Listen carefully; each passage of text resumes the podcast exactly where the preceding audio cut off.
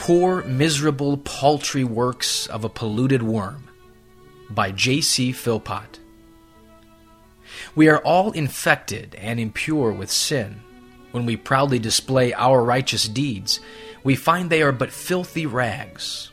Like autumn leaves, we wither and fall, and our sins, like the wind, sweep us away. Isaiah chapter 64, verse 6. We once thought that we could gain heaven by our own righteousness. We strictly attended to our religious duties, and sought by these and various other means to recommend ourselves to the favor of God, and induce Him to reward us with heaven for our sincere attempts to obey His commandments. And by these religious performances, we thought we could surely be able to make a ladder whereby we could climb up to heaven. This was our Tower of Babel, whose top was to reach unto heaven, and by mounting which we thought to scale the stars. But the same Lord who stopped the further building of the Tower of Babel by confounding their speech and scattering them abroad on the face of the earth began to confound our speech, so that we could not pray, or talk, or boast as before, and to scatter all our religion like the chaff of the threshing floor. Our mouths were stopped, we became guilty before God, and our bricks and mortar became a pile of confusion. When then the Lord was pleased to reveal to our souls by faith His being, majesty, greatness, holiness, and purity, and thus gave us a corresponding sense of our filthiness and folly, then all our creature religion and natural piety, which we once counted as gain, we began to see was but loss.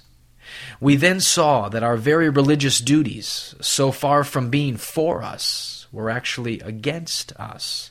And instead of pleading for us before God as so many deeds of righteousness were so polluted and defiled by sin perpetually mixed with them, that our very prayers were enough to sink us into hell had we no other iniquities to answer for in heart, lip, or life. But when we had a view by faith of the person, work, love, and grace of the Lord Jesus Christ, then we began more plainly and clearly to see with what religious toys we had been so long amusing ourselves, and what is far worse, mocking God by them.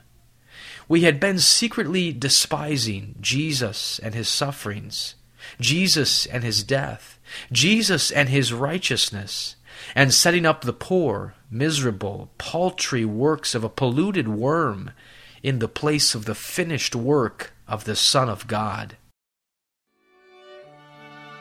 This Puritan devotional has been brought to you by Grace Gems, a treasury of ageless sovereign grace writings. Please visit our website at www.gracegems.org, where you can browse and freely download thousands of choice books, sermons, and quotes along with select audio messages. No donations accepted. Thank you.